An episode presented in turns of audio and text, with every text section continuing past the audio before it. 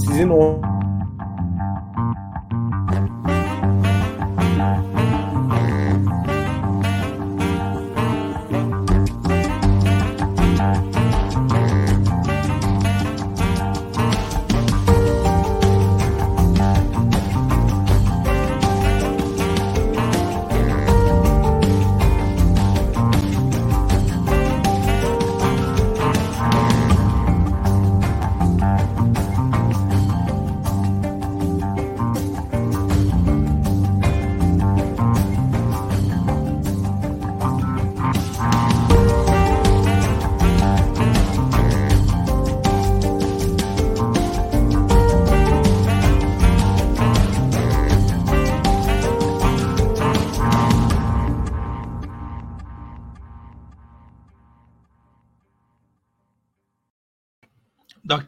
1984 ekranlarında Çavuşesku'nun termometresine hoş geldiniz. Bu hafta tekrar Burak Bilgen Özbek'teyiz. Programımızın başlığı ilk başına bir şey ifade etmiyor. Biraz e, çok şey konuşacağımız için özellikle seçici bir başlık seçtik. Yani daha doğrusu belirte, belirgin bir başlık seçmedik. Bir konuyu özel olarak almadık. E, Bilgehan'ın e, ben özellikle hani bu Sedat Peker vesaire konuşuyoruz ama bizim de hani bir de yaşadığımız hayat var. O hayata dair yorumlarını arada merak ediyorum. Eee Şimdi Sedat Peker konularını vesaire zaten konuşacağız yine her zaman olduğu gibi e, şu aralar her herkesin yaptığı gibi ama e, yayınımızı bu arada beğenmeyi paylaşmayı unutmayın. E, yani herkes izlesin daha çok kişiye ulaşsın. E, Bilgen e, kısıtlamaların e, birazcık daha e, açıkçası ne diyeyim yani tam tam kapanmanın bittiği bir gündeyiz bugün. Tam kapanmayı yaşadık. Üçüncü kapanmayı yaşadık. Üçüncü tam kapanmayı yaşadık. Ee, ne diyorsun? Yani ne hissediyorsun? Ne oluyor şu an Türkiye'de? E, bu tam kapanmaya dair işte tekrar bir paketler açıklanıyor, açıklanmıyor, onlar konuşuluyor. E, insanların hissiyatları var, ekonomik sıkıntılar var, e, psikolojik sıkıntılar var, sağlık sıkıntıları var. Bir genel yorumunu almak istiyorum senin. Evet. E, bu tam kapanma meselesi doğal afet gibi bir şeymiş İlkan. Yani hani o ilk zamanlarda insanlar biraz katlanıyordu ama şu anda böyle doğal afete maruz kalmış gibi birçok esnaf ticarette uğraşan insan. Onu söylemek lazım. Ya da gündelik işlerde hayatını kazanan insanlar. Bu, bu insanlar için felaket bir şey. Böyle e, hani bilgisayar başında oturup tam kapanma olsun diye yazmak kolay ama bir de insanlar bir hayat yaşıyor ve insanların hayatındaki en önemli problem Covid değil. Yani ya da tek önemli problem Covid değil. Yani insanların hayatlarını devam ettirmek gibi problemleri var. Ve e, yani geçtiğimiz hafta mesela çok sayıda insan intihar etti ve ekonomik koşullardan dolayı intihar ettiler. Yani e, Covid'le mücadele edecekken ya da Covid'le mücadele ederken başka sorunları da doğurmamayı başarmak lazım. Yani bu işin mantığı budur. Maalesef biz çok daha büyük sorunlar yarattık. Bir sorunu zaten Türklerin daha büyük bir sorun yaratmadan çözme kapasitesi çok düşük. Açık konuşmak gerekirse yani herhangi bir sorunu daha büyük bir sorun yaratarak çözüyoruz. Biz bu bizim geleneğimizde var. Sorunlara karşı soğuk kanlı yaklaşamıyoruz ve sorunların çözüm sürecini de bir iktidar devşirme süreci olarak ya da bir iktidar devşirme fırsatı olarak görüyoruz açık konuşmak gerekirse. O da daha büyük bir probleme sebep oluyor. Ee, ikinci olarak İlkan ben artık hayatın ritmini kaybettiği kanaatindeyim. Yani hı hı. dışarıdaki ritim kaybolmuş durumda. Ee, bu böyle kapanıp açılmayla kendisine gelebilecek bir şey değil. Yani bu bir nasıl söyleyeyim size Celeron bin bilgisayarlar vardı böyle bazen donardı kapatır açardık eskisinden daha iyi çalışırdı. Öyle bir şey değil yani. Hayatın ritminin kaybolmaması gerekiyor. Hayatın ritmi maalesef kayboldu. Ee, bu yarın her yeri açtığınız zaman bile çok kısa zamanda yerine gelebilecek bir durum değil. Açık konuşmak gerekirse. Bu psikolojiyi hükümet çok kötü idare etti. Onu söylemek gerekiyor. Ve bunu toparlayabilmek de artık bana sorarsan bundan sonra mümkün değil. Yani ekonomik paket açıklayarak veya esnafa para vererek, kredi vererek toparlanabilecek bir şey değil. Çünkü zaten geride 14-15 ay bıraktık, geride bıraktık bu zaman zarfında. Ee, geride bıraktığımız zaman zarfında çok fazla insan zaten iflas etti, olan oldu. Açık konuşmak hı hı. gerekirse. Yani şu anda ayakta kalan firmalar e, aslında hakikaten kredi almaya ihtiyacı olmayan firmalar. Yani bir şekilde kendilerini ayakta tutmayı be- becermiş güçlü firmalar. Daha güçsüz firmalar ise e, zaten battılar, kapattılar. Bugün gazetede okudum. Sadece Nisan ayı içerisinde 30 bin işletme kapandı Türkiye'de. Yani top verisi bu. Sadece 30 bin işletme kapandı. Bu korkunç bir rakam tabii ki. Ee, yani bunu tekrar toparlamak çok zor. Onu söylemek gerekiyor. Üstelik e, yani ayrılan yardım e, ya da destek paketi yine 5 milyar TL civarında. Ee, hı hı. Yani çok önemli bir rakam değil. Yani 1 milyar dolar etmiyor. Açık konuşmak gerekirse. Yani 600-700 milyon dolar, 600 milyon dolar bir para yapıyor. Ya bugün 600 milyon kira. dolar dediğiniz para evet. Ya bir aylık kirasını ödüyorsunuz insanların. Ee, tamamıyla bu anketlerdeki çok hızlı düşüşü bir şekilde durdurabilmek için atılmış, zaman kazanmak için. Yani esnaf bir ay kazanacak, hükümet de bir ay kazanacak. Onu söyleyeyim. Yani böyle bir şey. Açık konuşmak gerekirse. E, böyle hissediyorum. Yani insanlarda ben sosyal medyada gözlemliyorum. İşte muhatap olduğum insanlarda biraz gözlemliyorum. Çok büyük bir tepki var. Teknopopülizm kavramı yani teknokrasinin bilgisini tartışılmaz kılması ve bunu e, yarı okumuş kesime ne derler bir ayetmiş gibi kabul ettirmesi, e, halk sağlığı konusunun aşırı derecede güvenlikleştirilmesi, bireysel özgürlüklerin ihlal edilirken hiç üzerinde düşünülmemesi gibi konular birçok insanın tepkisini çekiyor. Onu çok açık söyleyeyim. Hani yani e, e, pandeminin ilk zamanlarındaki gibi e, böyle hani devlet tedbir alsın eğilimi artık tamamıyla ortadan kaybolmuş durumda. Tabii. Bunu yani e, çok, ben sana şöyle ekleyeyim abi. Radikalleşti. Hı hı.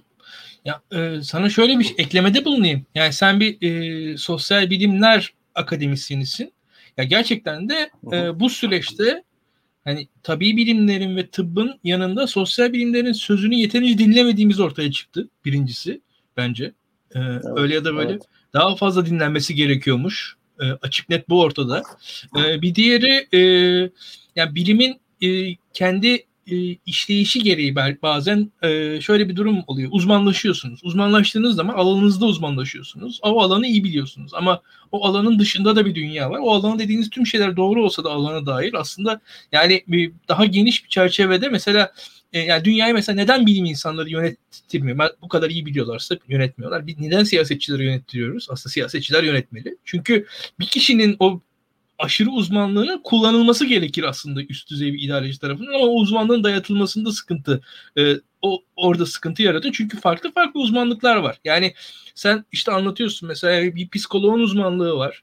Hani bir aile hekiminin uzmanlığı başka. Yani bu tamam işte e, viroloğun uzmanlığı, bu salgın uzmanlarının uzmanlıkları doğru. Onlar da aynı şekilde değerli uzmanlıklar. Ama başka uzmanlıklar da aslında bu olan bitenin başka veyahut da iktisatçıların uzmanlıkları var. Yani sen işte esnafın halinden bahsediyorsun vesaire. Bunlar da farklı uzmanlıklar ve bunlar da işte insana zarar eğer e, güvenlikse mesele aslında ki e, yani sen diğer yayınlarda hatırlarsan şeyden bahsetmiştin. Bir uluslararası ilişkiler akademisyeni olarak bir hakikaten hayatı, strateji falan konularını çok iyi öğrenerek, okuyarak geçmiş birisi olarak yani sürekli güvenlik deminin bir güvenlik riski olduğunu anlatmaya çalışmıştın bize. Hatırlıyorum ben tabii, yani o zaman. Tabii. Yani bizim tabii. yayınlarımızda bu, tamamen şey. yani sürekli e, şu an aslında sürekli güvenlik demenin güvenlik riski olduğunu sen bize anlatmıştın. Bir sene yani 6 ay önce falan. Yani şu an benzer evet. bir durumu yaşıyoruz aslında yani. Hani e, sağlık adına sağlığını kaybeden insanlar da başka şekillerde olabiliyor. E, ve ya ben e, ekonomik açıdan sana tamamen katılıyorum. Buna şunu da eklemek gerektiğini düşünüyorum. Sen nispeten şanslısın. Çocukların küçük yani biz de nispeten şanslıyız. Yani 30'lu yaşların sonlarını bu vakitlerde geçirdik ama yani 20'li yaşlardaki e, gençlere veyahut da 10'lu yaşlardaki gençlere falan baktığım zaman üzülüyorum ben hakikaten. Onların hayatlarındaki bence en azından benim gördüğüm kadarıyla insan hayatındaki daha değerli yıllar onlar. Yani üniversitedeki iki yılı böyle harcanan çocuklar. Atıyorum işte lise 1, lise 2'yi böyle geçiren e, çocukları düşünüyorum. Yani kendi lise 1'imi, lise 2'mi hatırlıyorum. Orta 1'imi, orta 2'mi hatırlıyorum falan. Yani onlar güzel zamanlar yani bunlar e, biricik zamanlar daha doğrusu. Yani insan atıyorum yani 42 yaşını, 42 ile 43'ü yaşamamış hani 41'den 44'e atlayarak hayatını devam ettirmiş insanlar çok da üzülmezler buna belki de ama yani e, 12'den 15'e atlamak atıyorum 20'den 23'e atlamak bu üzücü. Yani çok daha üzücü bence en azından çok daha üzücü. Yani ben bunu eş görmüyorum açıkçası. Özellikle e, yani bu gençlerin e, psikolojileri hakkında da yani e, insan düşünüyor yani bu ergenliğinde insanlar neler yaşıyor, nasıl değişimler yaşıyor. Şu an o değişimleri odasında geçiren çok insanlar var yani. Acımasız hakikaten üzücü. Ee, ya kolay öyle, değil. Öyle. Öyle üzücü. Ya bunu da bence hani sadece doğal bir fenomenle açıklayamayız. Yani bunun e, yani pandemi doğal bir fenomen ama pandemi yönetimi tamamıyla doğanın bize emrettiği şekilde yürütülemez. E, yani biz virüsü sosyal bilimciler icat etmedi. Virüsle mücadele için de sosyal bilimciler nasıl mücadele edileceğine, nasıl bir aşı geliştirileceğine, nasıl bir tedavi uygulanacağına dair bir çözüm sunamaz. Ancak pandemiyle mücadelenin siyasal ve sosyal boyutları var. Bununla ilgili sosyal bilimciler mutlaka bir şey söylemeliydi sorarsanız. Bunu sosyal bilimcilere, siyaset bilimcilerine havale etmek yerine bilim adamları ve siyasetçiler yani aslında e, hani nasıl söylesem arada bu meseleyi yorumlayabilecek bir buffer zone yoktu, bir tampon bölge yoktu. E, tıpçılar, doktorlar, biyologlar ve e, siyasetçilerden müteşekkil bir kriz yönetimi ortaya çıktı. Dolayısıyla e, yani birçok konuda aksadı. E, bir de bir, biraz önce söylediğim şeyi de önemsiyorum ben. Yani tekrar onun altını çizmek isterim. Bu tip krizleri fırsat olarak gören e, bir zihniyet var. Yani pandemi dönemini zenginleşmek için bir fırsat olarak görenler var. Pandemi dönemini kendi siyasi kariyerini parlatmak için bir fırsat olarak görenler var. Kendi e, mesela Süleyman Soylu'nun terörle mücadele yöntemini pandemiyle mücadeleye e, uyarladığından bahsetmiştik. Bu doğru. E, yani terörle mücadele etmek insanları büyük bir güvenlik tehdidiyle korkutup sizin o güvenlik tehdidine karşı yaptığınız bütün eylemleri, attığınız bütün adımları eleştirilemez kılmaktır. Yani Süleyman Soylu'nun uyguladığı taktik budur. Bunun ismi de güvenlikleştirmedir. Ee, herhangi bir siyasal konuyu, siyasetin konusu olabilecek, siyaseten çözülebilecek bir konuyu bir güvenlik tehdidine dönüştürürsünüz. Onunla amansız bir mücadele etme psikolojisi içerisine girersiniz ve bu mücadelede size karşı eleştirel yaklaşan herhangi birisini güvenlik tehdidini besleyen, ona hizmet eden aktörler olarak tanımlarsınız. Dolayısıyla kendinizi eleştiriden muaf kılarsınız. Şimdi aynı yöntemi Covid ile mücadeleye de uyarlamaya çalışınca hükümet bence fena bocaladı, fena çuvalladı. Çünkü e, şöyle bir şey, e, aslında bu e, insanlar tarafından ya da terör örgütleri tarafından veya devletler tarafından üretilen bir şey değil. Bu doğal bir fenomen. Bu doğal fenomen aslında herkesin bir parçası olabileceği bir şey. Yani normal ortalama bir insan da virüsü yayan birisi haline geliyor. Dolayısıyla onunla nasıl mücadele edileceğine dair e, atılan adımlar aslında her şeyden önce hem hükümetin tabanını yaralıyor, ona zarar veriyor. E, hem de toplumun genel huzurunu bozuyor. E, o yüzden e, hani o mücadele etme yöntemi, amansız mücadele psikolojisinin de çok zararlı olduğunu gördük bu süreçte. Geçen sene 10 Nisan'da mesela istifa ettiği zaman Süleyman Soylu çok, çok popüler bir adamdı. Nikan. Yani kamuoyu hı yoklamalarında %45-46 bir beğeni oranı vardı. Mesela geride bıraktığımız bir sene içerisinde e, Süleyman Soylu'nun bence popülaritesi çok azaldı ve bunda kapatma kararlarını uygulama biçiminin aldığı kararların hesabını vermek konusundaki isteksizliğinin ve herhangi bir şekilde bu kapatma sürecini işletirken e, akılcı davranmamasının, ikna edici davranmamasının çok büyük rolü olduğu kanaatindeyim ben. Bu açık konuşmak gerekirse. Bu polislerin vatandaşlara yaptığı muamele, bekçilerin vatandaşlara yaptığı muamele bunların hepsi Süleyman Soylu'ya eksi yazıyor mesela. E, dolayısıyla orada bir hadiseyi de algılama problemi ortaya çıktı yani. Aslında hem Covid'le mücadele edeceksiniz hem de aynı zamanda insanları da rahatsız etmeden bu mücadeleyi yapacaksınız. Böyle bir şart vardı. Maalesef terörle mücadele süreçlerinden alışkın bir tavır var hükümette. İnsanlar rahatsız olabilir. Hatta insanlar ne kadar rahatsız olursa o kadar kararlı mücadele ediyoruz demektir gibi bir şey var. Bir, bir, düşünce var. E, şuna benziyor yani e, gazete duvar yazarları, medyaskop yorumcuları, işte CHP seçmeni, HDP seçmeni ne kadar mutsuz olursa biz o kadar terörle iyi mücadele ediyoruz demektir gibi bir zihniyetleri var ya bu adamların. Sizi mutsuz etmeye devam edeceğiz gibi. Şimdi aynısını Covid meselesinde de yapıyorlar ve insanlar mutsuz oldukça sizi mutsuz etmeye devam edeceğiz. Çünkü Covid'le mücadele ediyoruz gibi bir şey ortaya koyuyorlar. Tabii insanlar buna ikna olmuyor. E, son bir şey söyleyeceğim İlkan. O da çok önemli. E, ve bizim aslında uzun zamandır söylediğimiz hani Türkiye'de devlet kurumsallığı ve vatandaşlık kavramının çok aşındığı yönünde yorumlarımız vardı. Bunlar terörle mücadele ve nasıl derler olağanüstü hal ya da olağanüstü durumlar karşısında gayri kanuni hareket etme gibi e, bir şekilde meşrulaştırılıyordu. E, yani tehdit o kadar büyük idi ki bir şekilde kanun dışına çıkmak e, meşru hale geliyordu. Çünkü tehdidin kendisi işte FETÖ diyelim buna, PKK diyelim e, e, bir şekilde halka gösteriliyordu.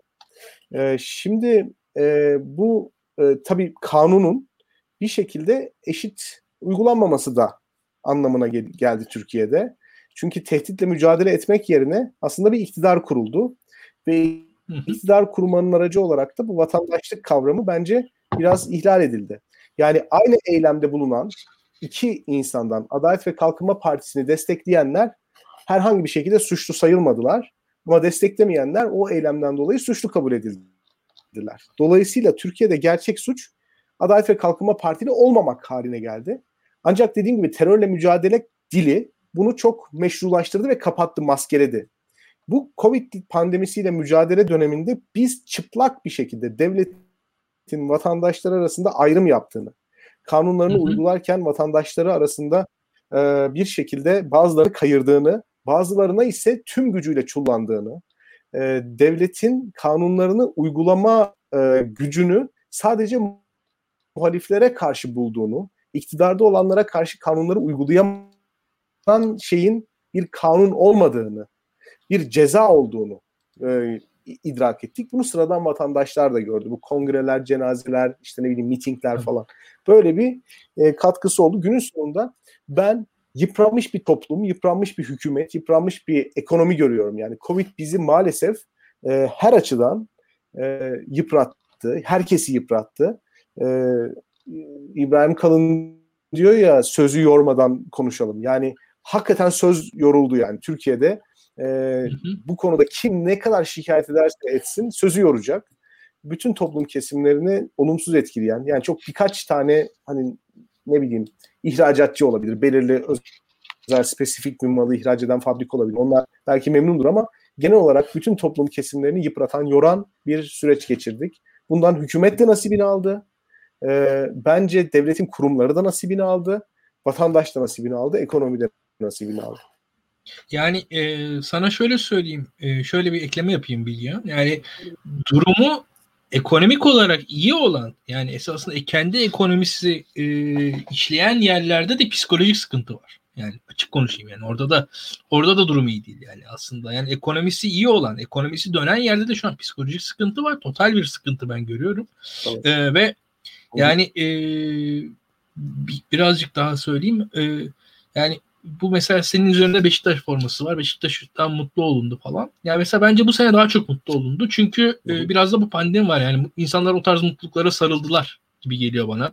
E, ya burada e, toplumun e, zor durumda olduğunu ben görüyorum. Yani bunun uzmanı değilim ama hissettiklerimi söyleyebilirim ancak. Yani bu zor zorluk zorluk gözüküyor ve e, bu kısıtlamalar bittikten sonra da bir anda e, yok olmayacak bu.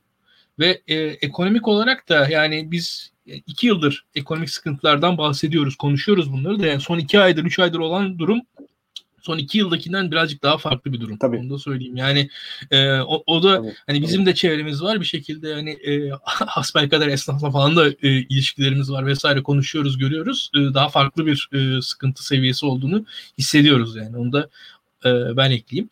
E, ya Bilgehan evet çok özel bir şey eklemeyeceksen yavaş yavaş Peker meselesine geçelim. Ee, Yok, o konuda hayır, hayır, tabii ki.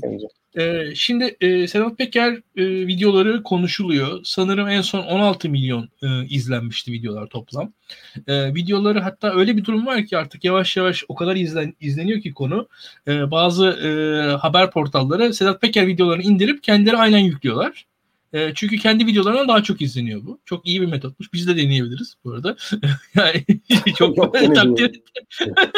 çok takdir ettim ama yani hakikaten yani yayıncılık dehası yani. Adamın videosunu indirip aynen yüklüyorlar. Böyle, böyle bir e, enteresan şey.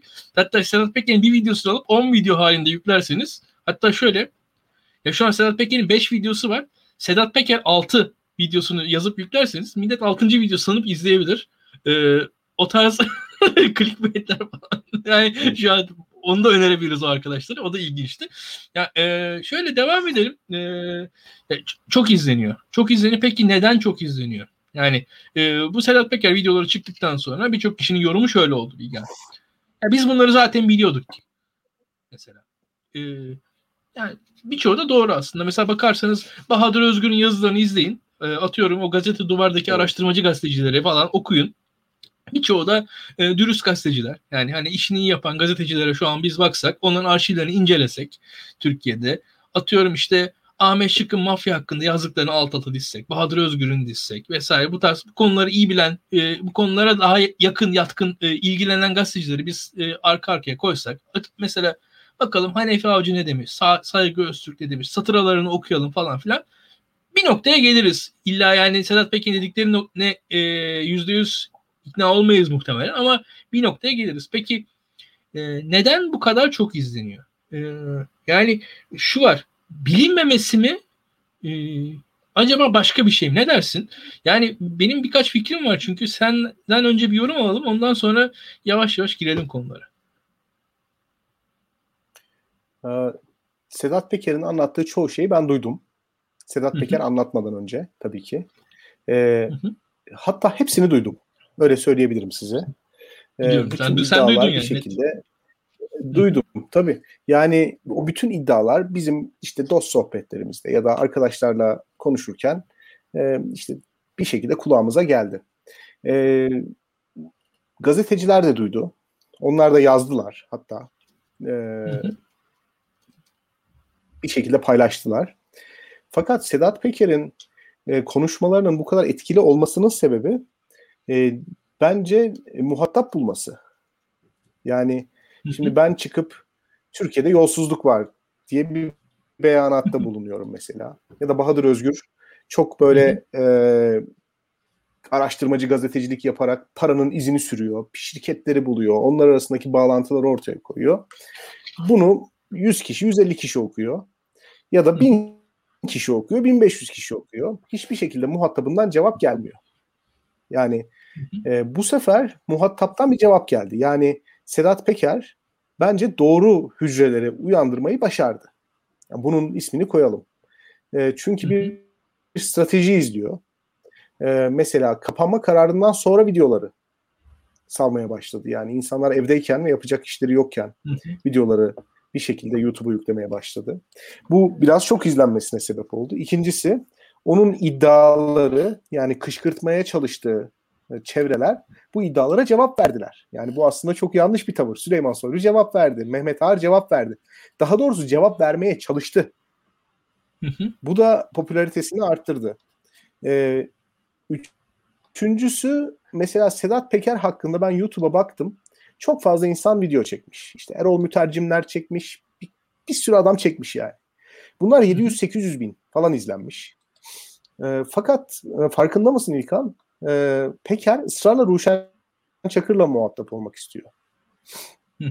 Yani bu enteresan bir şey. Çünkü Ruşen Çakır'ın videoları izleniyor ama Erol Mütercimler gibi 800 bin izlenmiyor. 40 bin 50 bin evet. en fazla. Fakat mütercimlerin kitlesi ile Sedat Peker'in kitle aman Ruşen Çakır'ın kitlesi arasında bir fark var. Sedat Peker için en büyük tehlike hükümetin onu karikatürize etmesi. Sıradan bir mafya babası muamelesi yapması. Yani derinliği olmayan bir şekilde hı hı. tasfiye olmuş. Tasfiye olduğu için de ergen hezeyanlar içerisinde bulunan bir mafya babası portresi çizeceklerdi. Bunu tahmin etti Peker. Ve ısrarla Ruşen Çakır'a işaret ediyor farkındaysan. Ee, Ruşen Çakır da bir şekilde Sedat Peker'i alıp estetik bir e, karaktermiş gibi analiz ediyor. Şimdi böylece o kültürel hegemonya diyoruz ya yani Ruşen Çakır'ı 40-50 bin kişi izleyebilir ama doğru 40-50 bin kişi izliyor. Böylece konu kamusal tartışmanın merkezine geliyor. Yani Erol Mütercimler'in konuştuğu Sedat Peker'den e, ziyade Ruşen Çakır'ın konuştuğu Sedat Peker olmayı istiyor. Bu önemli bir şey. Dolayısıyla bu noktalara çok iyi taarruz ettiğini düşünüyorum. Ee, çok zekice e, bir strateji izledi. İzliyor. Ee, bunu iyi biliyorum çünkü ben işten çıkartıldığım zaman da benzer bir strateji izlemiştim. Ee, bir şekilde bir sistemden tasfiye olduğunuz zaman çok sinirleniyorsunuz, çok kızıyorsunuz. Böyle dünyayı bir şekilde karşınıza alıp onunla hesaplaşmak istiyorsunuz. Mesela ben işten çıkartıldığım zaman işte hükümeti karşıma alıp Twitter'da zincirler yapmayı aklımdan geçirdim. Düşündüm bunu yani. Çok istedim hatta. Ee, böyle Hı-hı. çok büyük bir şekilde acımı duyurmak, bir şekilde hani e, yaşadığım mağduriyeti insanlara göstermek falan. İlk tepkiniz bu oluyor. Biraz kendinize geldiğiniz zaman, biraz akıllıca düşündüğünüz zaman aslında e, tekrar işe dönebilmeniz, tekrar sisteme geri dönmenizin yolu olarak başka bir şey buluyorsunuz. Başka bir yol planı buluyorsunuz.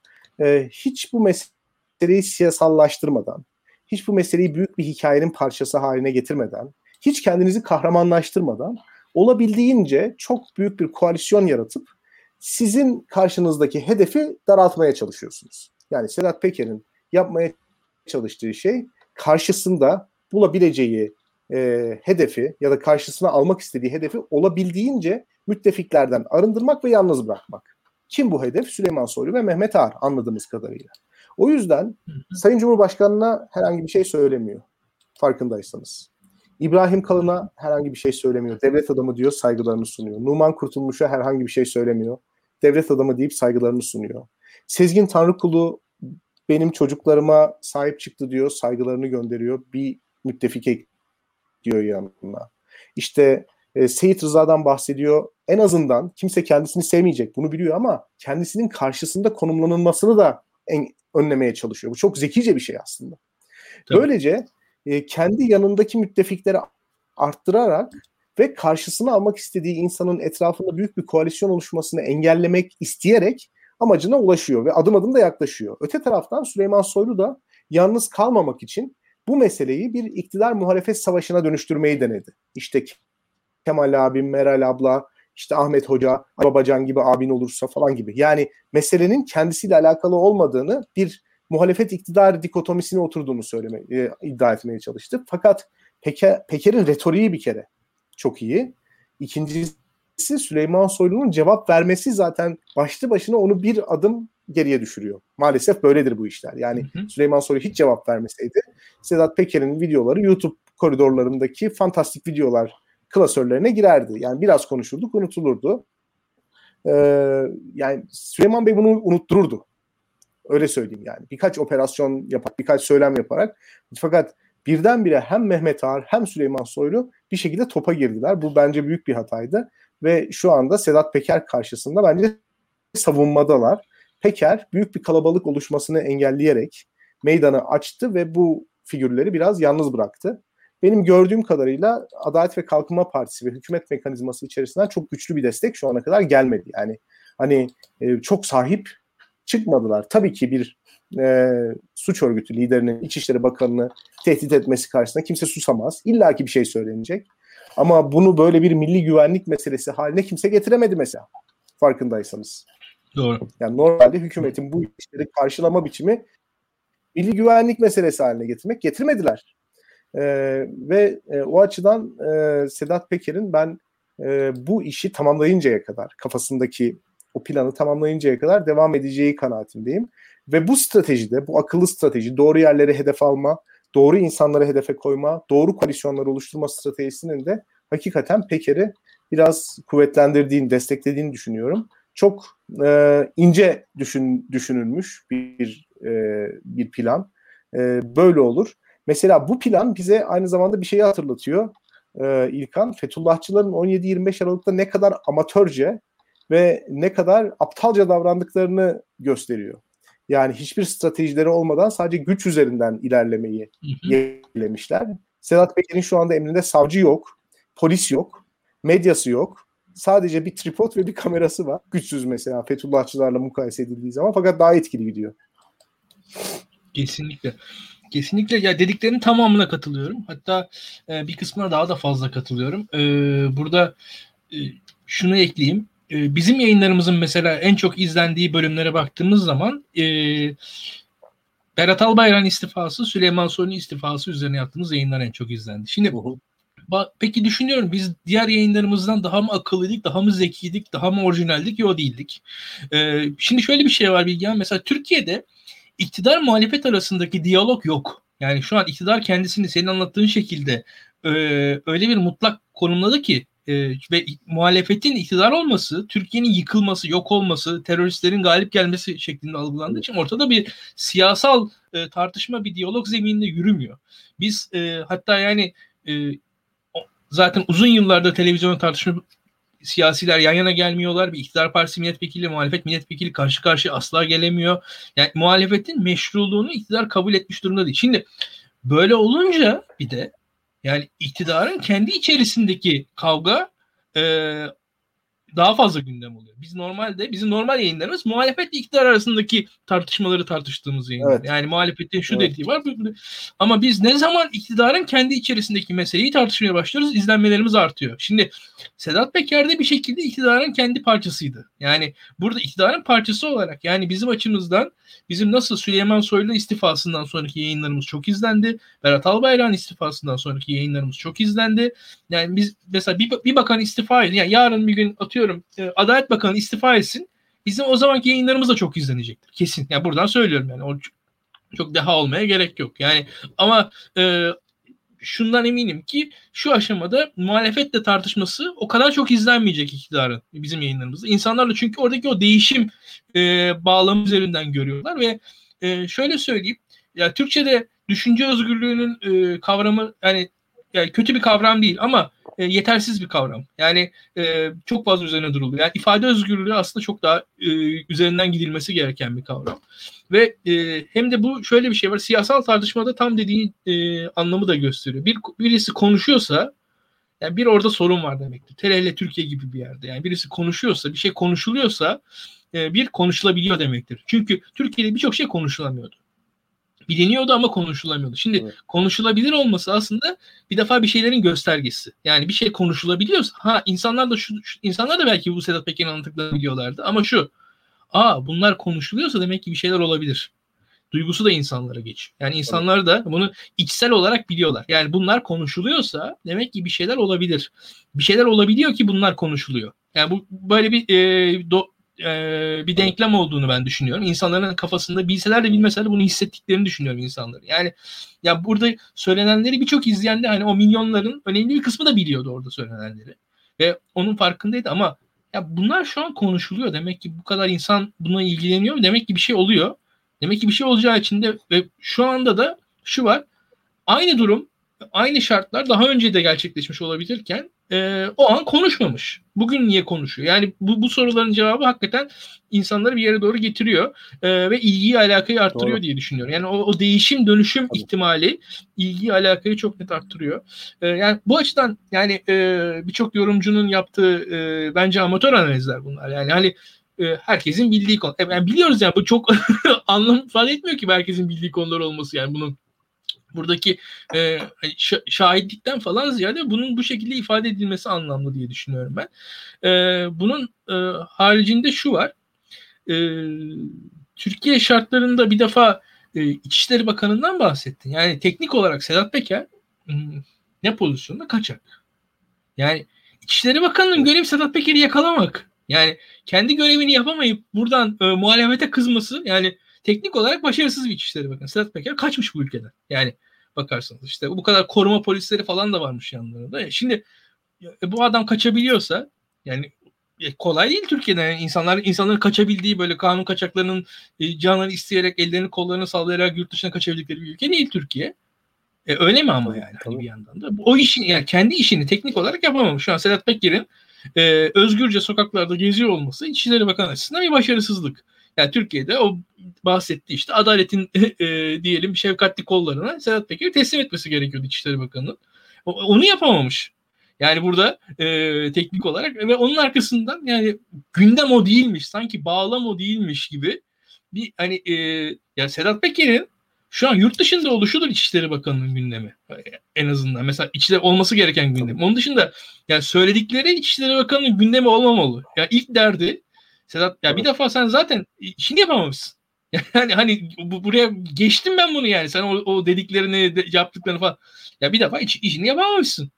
Öyle ya da böyle. Hadi diyelim hani tüm dediklerini kabul ediyorum işte hani Sedat Peker'in hayatındaki o 3-4 yıl iş adamı ondan öncesinde organizasyon örgütü lideri ondan sonra organizasyon örgütü lideri de hani onu bile kabul ettik diyelim. E adam kaçmış. Yani e, onu halledin en azından yani. Hani o, o bile halledilememiş ki e, aslında biraz da şu var. Mesela insanlar bunu da görüyorlar. Yani bunun da iktidarın başarısızlığı, ülkede ülkedeki sistemin işlemezliği olarak görüyorlar diye düşünüyorum ben. Ve bu da e, insanların ilgisini alakasını arttırıyor bence. E, bunu da eklemek lazım diye düşünüyorum. E, onun dışında e, şunlar var. Yani buyur sen diyeceksin. Ya çok, çok e, isabetli konuşuyorsun İlkan. Ya açıkça söylemek gerekirse. E, hı hı. Yani bunların hepsi aslında bir e, yanılgıya dayanıyor.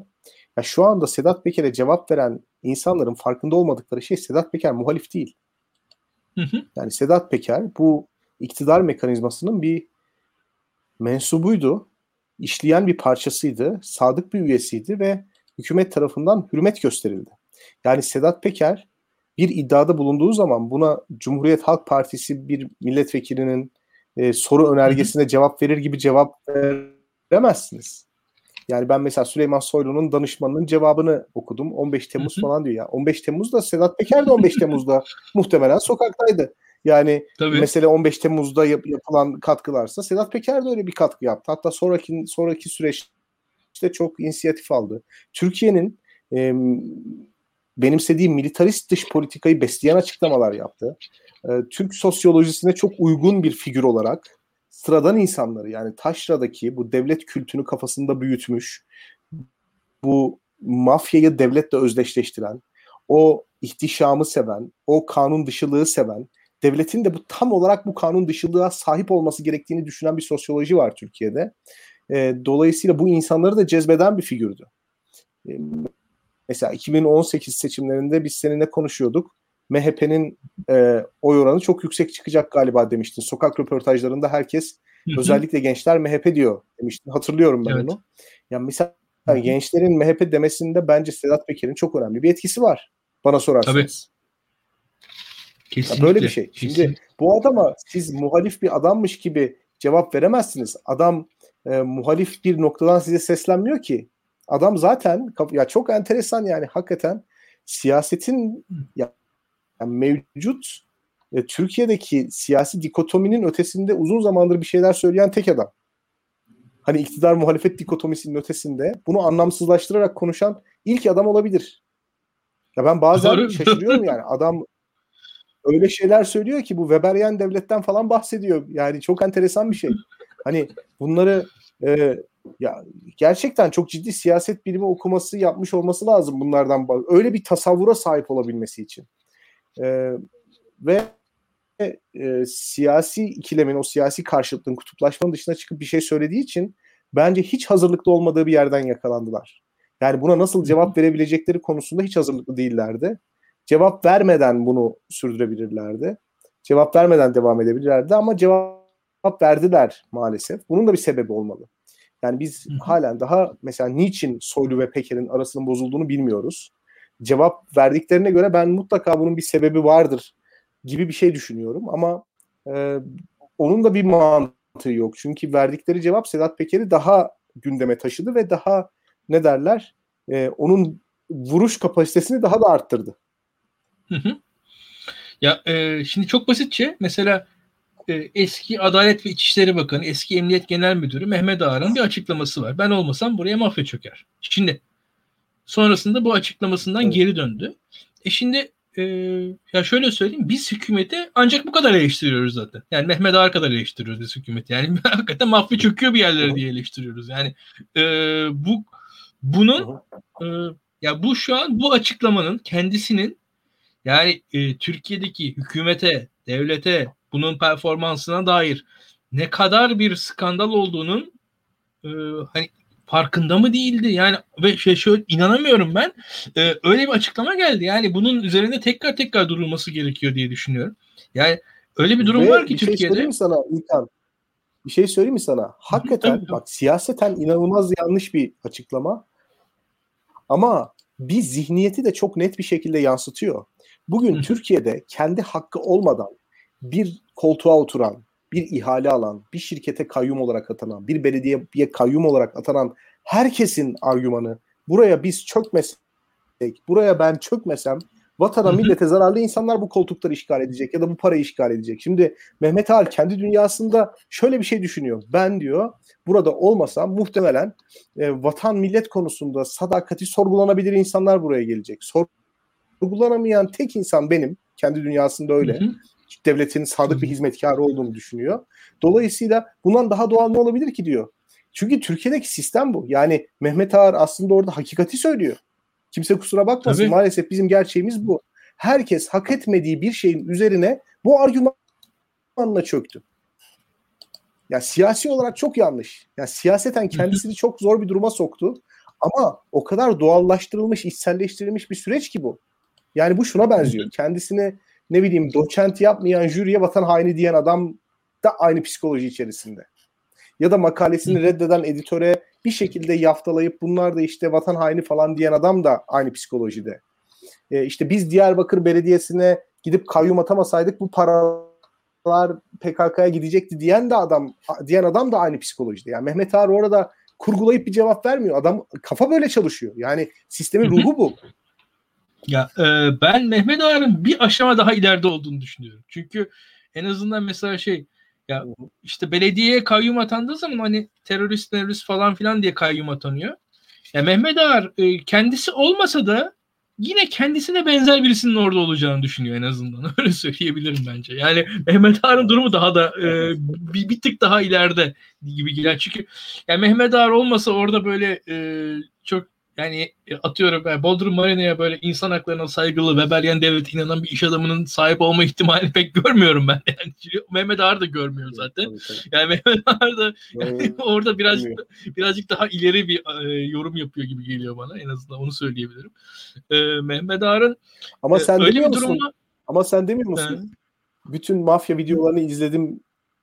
Evet, evet. ufaklı. Hepsinin ortak yanı mafya olmalarına rağmen diğer mafyalara karşı mücadele etmeleri. Yani Türkiye'de mafyanın böyle bir özelliği var yani. Hiçbir mafya ben kanunsuz iş yapıp para kazanıyorum demiyor yani. Herkes başka mafyalara karşı mücadele ediyor. Kesinlikle yani Türkiye'de zaten ya şimdi yani şöyle bir şey vardır. Mafya özellikle mesela İtalya'da, Amerika'da e, bir işte toplumsal azınlığın, dışlanmış kesimlerin bir araya gelip informal ağlarla nispeten devletin kenarında özel bir alan kendilerini açmalarının araçlarından bir tanesi oluyor bu illegal örgütler. Şimdi daha ziyade mesela Türkiye gibi, Rusya gibi, Japonya gibi doğudaki bazı de, şey yerlerde ise daha devletin aparatı halinde mafya.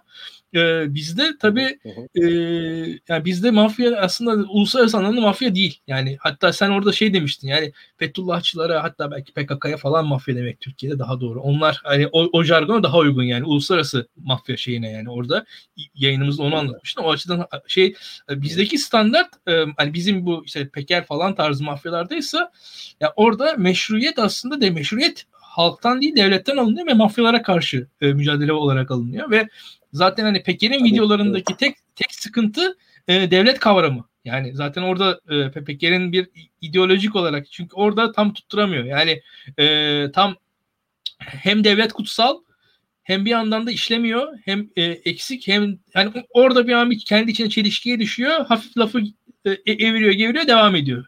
Orada sen anlıyorsun evet, Peker'in fark ettim, fark ettim. Evet. Evet yani, fark ettim. Hani, ee, Peker'de yani, de öyle bir durum. Ontolojik bir kriz o. Ontolojik bir kriz yani. Peker'in istediği gibi bir devlet olsa Peker olmayacak. ya Peker, Doğru. Peker'in olması zaten onun istediği gibi devlet olmadığını anlamına geliyor. Ee, ya o devleti de istemiyor aslında. Yani şu anda konjonktürel olarak çok, çok giden bir şey yani bu kurumsal devlet savunusu. Hani e, bugün muhalefetin e, neyle karakterize edildiğini ben sana söyleyemem. Yani mesela muhalefet hangi ideolojiyle karakterize edilebilir? Bunun bir cevabı yok. Bence olmamalı da e, sadece eşit vatandaşlık üzerinden yani Fransızların 1789'da e, yakaladıkları noktaya biz Türkler 2021 senesinde gelebilmek için bir geniş muhalefet cephesi kurmak zorundayız ve bunu, bunu da başarıyoruz galiba. Yani bu kadar az şey vaat ederek sadece insanlara eşit vatandaşlık, işte denetlenebilir devlet, kanun önünde eşitlik gibi prensiplerle e, bir menü sunuyor muhalefet ve işte son anketlere baktığımız zaman şansı da fena değil. Yani yüksek gözüküyor. Sedat Peker biraz o dalganın üzerine çıkmaya çalışıyor. Doğru. Yani e, muhalefet konusunda konuşalım. E, son bir aydır Olur. E, ilk defa e, şey konuşulmaya başlandı. Yani muhalefet nasıl yönetecek, ne yapacak, ne ne vaat ediyor, Türkiye nerede? E, bu birazcık daha esasında zor konu. Yani e, şu açıdan zor. Şimdi muhalefet farklı aktörlerden oluşuyor. Farklı toplumsal kesimlerden oluşuyor. Farklı yaş grupları, farklı ideolojik e, geçmişler, farklı hesaplar, farklı e, davaların e, bir araya gelmesiyle oluşuyor. Şimdi kolay değil. E, ama bir yandan da e, açıkçası hani iktidarın ucu gözüktü şu anda son anketlerde ve ilk defa da bu ciddi tartışmalar başladı. Evet. Yani siz Medyascope'da yaptığınız vesaire bu artık başka bir tartışma hani boyutu. Çünkü daha öncesinde yani hükümet iyi çalışmıyor. Tayyip Erdoğan böyle, iktidar şöyle, işte İslami kesim şöyle düşünüyor, gençler böyle diyor, yaşlılardan oy oluyor, kadınlar ev hanımları oy verir mi, vermez mi, katılım ne olur? Ve biz bunları tartışırken bir anda birazcık daha e, üst politika konuşulmaya, yani oradaki felsefe ne olmalı, ne vaat ediliyor, ne olacak falan e, konuşuyoruz. Şimdi e, bunlar zor konular ve bizim elimizde birkaç şey var. Birincisi e, işte en çok konuşulan tarafı güçlendirilmiş parlamenter sistem. İşte sen senin anlattığın aslında burada kurumsal devlet konusu e, henüz senin e, ifade ettiğin gibi ifade edilmiyor. Senin kelimelerine ifade edilmiyor ama Hı. muhalefetin genel e, yani şöyle diskuruna yavaş yavaş yayılıyor. Onu görebiliyorum. Yani orada evet, evet, en azından evet. yani e, Demirtaş'ın röportajlarında da görüyor. Evet yani Demirtaş'ın röportajlarında da görüyorum ben bunu. İşte atıyorum Kılıçdaroğlu'nun söyleminde falan zaten oluyor. Açıkçası işte Mansur Yavaş'ta bir, bir ucunu görüyorsunuz. İmamoğlu'nda bir ucunu görüyorsunuz. Yani bir şekilde liyakat söyleminde bir ucunu görebiliyorsunuz. Şimdi bunlar var. Ee, ve burada öyle ya da böyle mesela sol jargon muhalefet söyleminin içerisinde bir yerde yer buluyor kendisine. E, dindarlık da bir yer bulabiliyor bir şekilde. E, Kürt kimliği de bir yer bulabiliyor. E, senin birazcık daha açmanı istiyorum. Yani hakikaten yarın iktidara muhalefet geldiği zaman çünkü Türkiye çok e, darbe gördü. Yani şöyle bir şey var. İşte biz mesela düşün e, işte ÖSS'ye, ÖYS'ye falan itibar eden e, son kuşağız belki de. Yani ne yazık ki Türkiye'de. Atıyorum e, yarın seçim yapıldığı zaman sandıklara itibarımız e, hani Türkiye'de 20 yıl öncesine göre daha düşük. Herkes çok daha hani 20 yıl önce herkes sandık başlarına gidelim oylar ka- kaybolmasın diye mobilize olmazdı Türkiye'de. Yani 20 yıl önce ben hatırlıyorum. Yani e, sandık nasıl doğru sayılır diye bak bakardı insanlar. Veyahut da e, yani veya hiç kimse yani biz üniversite sınavlarıyla ilişkili işte bu sene TÜBİTAK mı hazırladı soruları falan diye espri yapardık birbirimize. Yani o günlerden bugünlere geldik. Herhangi bir sınava insanların güveni kalmadı. Yani e, bunun gibi çok konu var. Yarın bir gün ya atıyorum e, sen mesela okulda bir asistan alacaksın yanına. Mesele. Hakikaten mesele. Bu e, şu, ve 10 yıl öncesine göre daha büyük mesele, 20 yıl öncesine göre çok daha büyük mesele. Herkes çok gergin durumda. E, şöyle bir durum var. Hmm. Şimdi mesela ekonominin de temeli bu. Yani ülkede güven kavramı çok gerilemiş durumda. İnsanlar e, bir korku içerisindeler. Her an haksızlığa uğrayabiliriz duygusu var. Birçok kişi işte açıktan fikrini söylemiyor. Hiç kimse yazmıyor. Yani e, bugün bir yakınımızın memuriyet hedefi varsa ona ilk dediğimiz şey sosyal medya hesaplarını kapat veyahut da var olan hesabından Tayyip Erdoğan falan falan diyoruz. Yani hani bu şekilde bu artık yerleşti. Yani e, herkesin birbirlerine verdiği öğüt bu. Nasıl düzelecek bu sence ne dersin? Yani bu çünkü hani e, atıyorum ekonomi düzelir. Yani belki de. Yani ekonomi yani zor düzelir de yani ekonomi de düzelir bir şekilde. Onu ben onu öngörebiliyorum. Kafamda bunu e, şey yapabiliyorum. Yani oturtabiliyorum ama bu anlattığım e, daha siyasi felsefi bağlamı açıklamanı istiyorum senden. Sen e, daha ziyade hani odaklandığın yerde orası. Çünkü vatandaşlık kavramının üzerinde duruyorsun. Bence önemli söylediklerin. Evet. evet. E, ya bunun onarılması çok zor. E, ancak onarmak zorundayız çünkü e, bu sayede iktidar değişecek. Yani bu yüzden iktidar değişecek. E, biz Hı-hı. bence fena bir iş yapmadık. Yani burada iki senedir bir merkez siyaset savunusu yapıyoruz ve büyük bir muhalefet cephesi oluşması gerektiğini iddia ediyoruz. Bunun da e, grupların ideolojik e, tutkularını e, olabildiğince törpüleyerek mümkün olabileceğini söyledik. E, şimdi bu törpüleme meselesi çok can sıkıcı. E, çünkü e, yani insana kendisini çok ahlaksız ve sanki e, hükümetin eylemlerine karşı yeteri kadar tepki göstermiyormuş gibi hissettiriyor. İnsan insanların bu otoriter sistemlerde biraz böyle kahramanca mücadele etmeye ya da kendisinin öyle olduğuna inanmaya ihtiyacı var. Maalesef merkez siyaset öyle bir şey, öyle bir yol değil açık konuşmak gerekirse.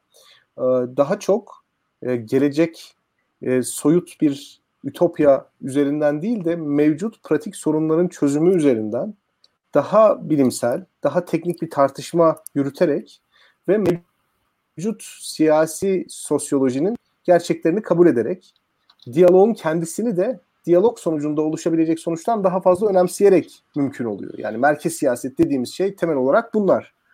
Dolayısıyla bu hani sizin CHP'li olabilirsiniz, Kemalist olabilirsiniz, sosyalist olabilirsiniz, liberal olabilirsiniz, milliyetçi olabilirsiniz, Kürt milliyetçisi, Kürt ulusçusu olabilirsiniz. Her neyse yani bütün bunlardan vazgeçmeniz anlamına geliyor. Çünkü ortadaki kriz bir devletin nasıl yönetileceği ya da hangi kanunlarla yönetileceği krizi değil. Ortadaki kriz devletin bir kanunla yönetip yönetilmeyeceği krizi. Yani bunu çok net söylemek gerekiyor. Bu da aslında muhalefet partileri için çok kolay yan yana gelme zemini sunuyor.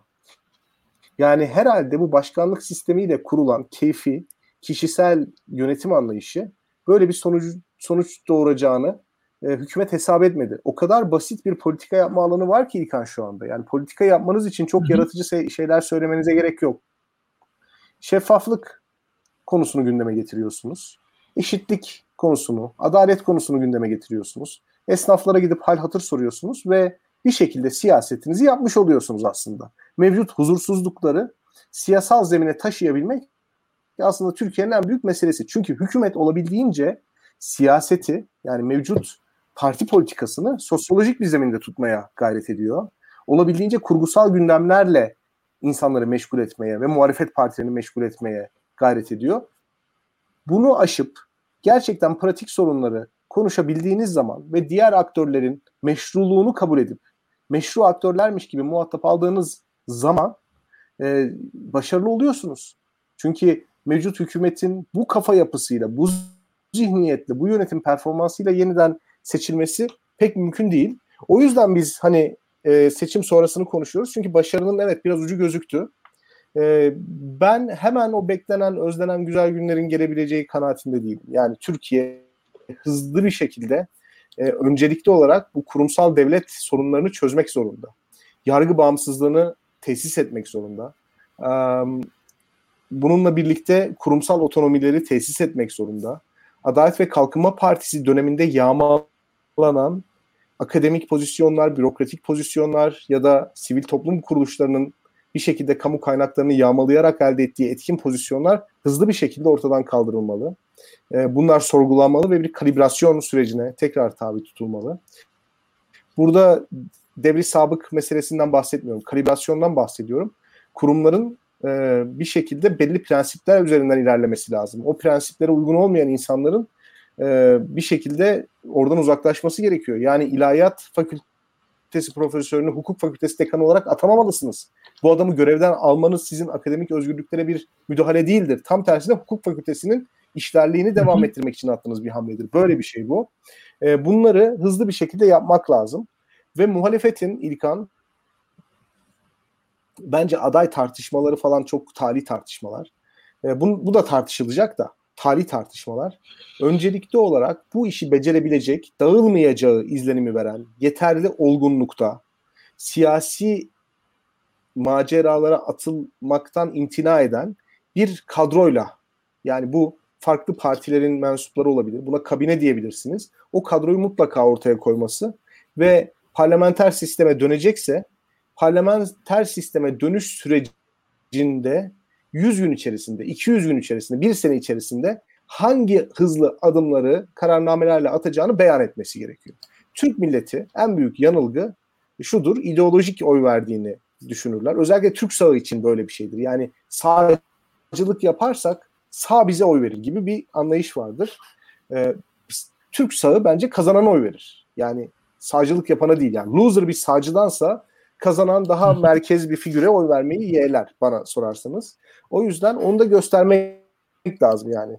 Çok e, yani herhangi bir isim düşüyor mesela İlkan. İşte Kemal Kılıçdaroğlu'nun ismi düşüyor.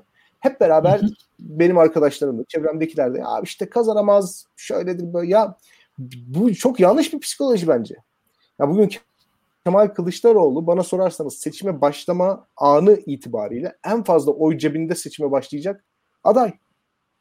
Hı hı. Hani nasıl olur, nasıl sonuçlanır bilmiyorum ama baştan bir kere mağlubiyeti kabul edip siyaset kavramına inancını yitirmiş bir şekilde oyuna başlamak bence çok e, mantıklı değil. Kazanabileceğini göstermesi lazım.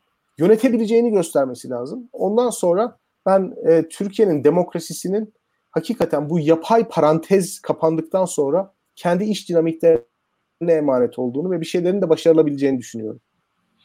Yani e, şöyle söyleyeyim ben sana, şunları ekleyebilirim. İşte e, arada Twitch yayınımız da e, öneriliyor, onu da hatırlatayım. Bu YouTube'dan hmm. olmayacak bu yayın. Twitch'ten abone olmanız gerekiyor ve izlemeniz gerekiyor oradan. Ee, daha değişik bir yayın olacak, interaktif bir yayın olacağını tahmin ediyorum. Bakalım ben acemisiyim. Ee, Salpi ile Enes o işleri daha iyi biliyor. Bakalım uymaya çalışacağım bu gece. Ee, senin dediğine gelirsem e, öyle bir durum yaşanıyor ki e, mesela Adalet ve Kalkınma Partisi'nin 2002'den 2007'ye gelen süreçte oylarını %30'lardan %50'lere çıkartmasının hatta yani toplumsal beğenisini neredeyse %60'lara 70'lere çıkartmasının arkasında mesele e, çok iyi yönetmesi, o anlatılan başarı hikayesinden ziyade iktidarda kalmasıydı bence. Yani iktidarda kaldıkça kaldı ve oyu yükseldi. Ee, ya bugün e, hatta Türkiye'de şey anlatılır. İşte halk mağdur oy verir falan diye. Tam tersidir. Yani Türkiye'de e, 28 Şubat'ın gadrine de maruz kalmış e, Necmettin Erbakan'ın e, desteklediği Fazilet Partisi %15'lere düştü. Yani %15'lik bir siyasal evet. gelenekten Adalet ve Kalkınma Partisi %50'lere geldi. Ve burada e, mesele aslında yönetebilir olmak. Yönetebilir olduğunu gördükçe evet. halk daha fazla teveccüh etti. Şimdi e, Türkiye'de de bunun e, muhalefet içinde yaşanacağını düşünüyorum. Bugün bakarsak e, Ankara'da Mansur Yavaş'ın İstanbul'da Ekrem İmamoğlu mesela oyları düşmüyor. Herkes iktidarda Türkiye'de uzun süre şöyle bir fikir vardı. Ya, iktidarda olmak oy kaybettirir. Yani niye kaybettirsin? Şu an İstanbul'da İmamoğlu'nun popülaritesi 23 Haziran'dan daha az değil. Hiç değil. Ankara'da Mansur Yavaş'ın popülaritesi düşmüş evet. durumda değil. Yani gayet popüler insanlar şu anda bunlar. Ee, bakarsak o neden ama İstanbul'u yönetiyorlar, Ankara'yı yönetiyorlar bunlar. Bunlar bir şekilde saçmalamıyorlar. İktidarları düşmedi.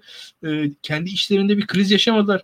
Bugün atıyorum e, Ekrem İmamoğlu Meral Akşener'le kavga etseydi edebilir miydi? Edebilirdi. Dünyada öyle bir hayatta ihtimali var. Yani atıyorum Mansur Yavaş bir anda e, HDP'lilere dair sabah akşam açıklamalar yapsaydı yani daha kendisine yarayacağına inanacağı falan o tarz şeyler düşünün. Oyları düşecekti bence. Ama aksine yönetiyorlar. Hayatlarını hani etraflarını yönetiyorlar, siyasetlerini yönetiyorlar.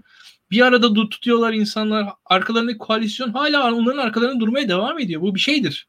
Ya bence elimizdeki örneklerden de dediğin şeyler çıkıyor ortaya. Yani ya bugün bakarsak yani bugün hani işte yani daha geçen gün Meral Akşener İstanbul'da e, İmamoğlu ile beraber e, Kurbağalıdere falan gezdi etti. Hala bir ilişki devam ediyor orada yani. O o e, e o yüzden popüler zaten. Yani buradaki hikaye biraz orada. Orada yani dağılmayan koalisyon, evet. dağılmayacak o, o güven, o güvenin orada hissedilmesi, o nispeten küçük kavgalardan uzak durulması ki bu da önemli. Yani e, burada tüm muhaliflerin duyması gereken bir şey. Yani en azından kulaklarının arkasında hep bir şekilde e, zihinlerinin bir tarafında olması gereken şey. Yani o iç kavganın bir şekilde tamam herkes aynı olmayacak. Zaten e, bu için hesabı mucize.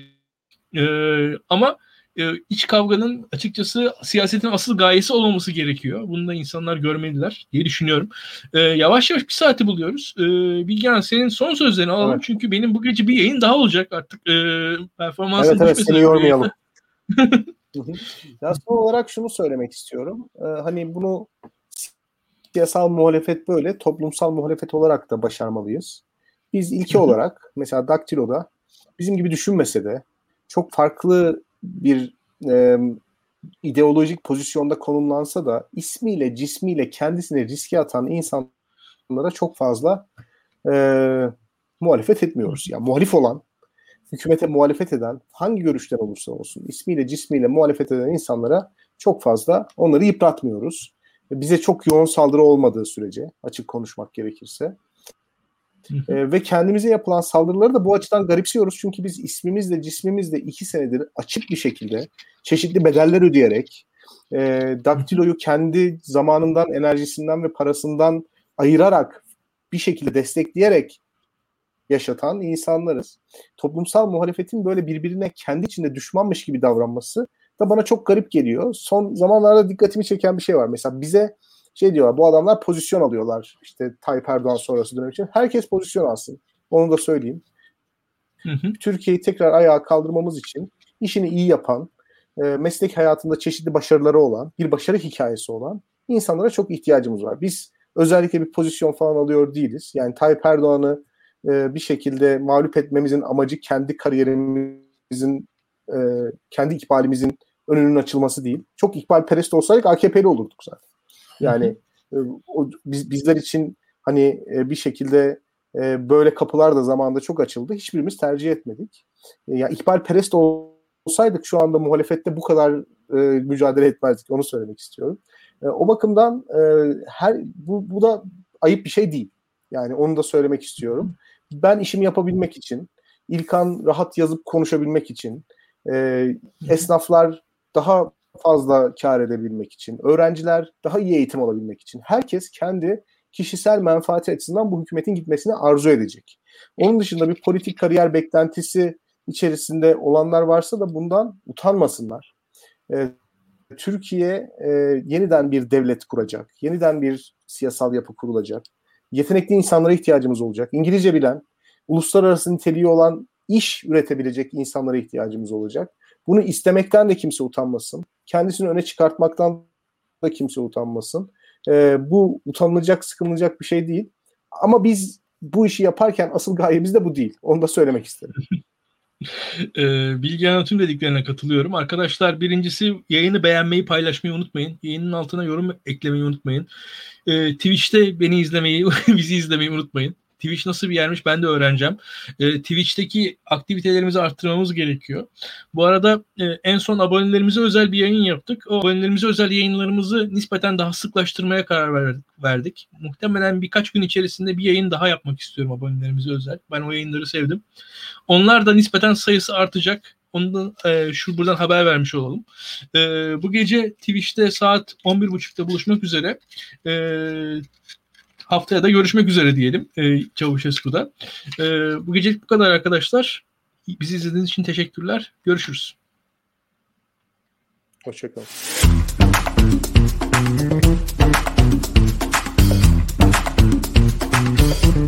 Thank you.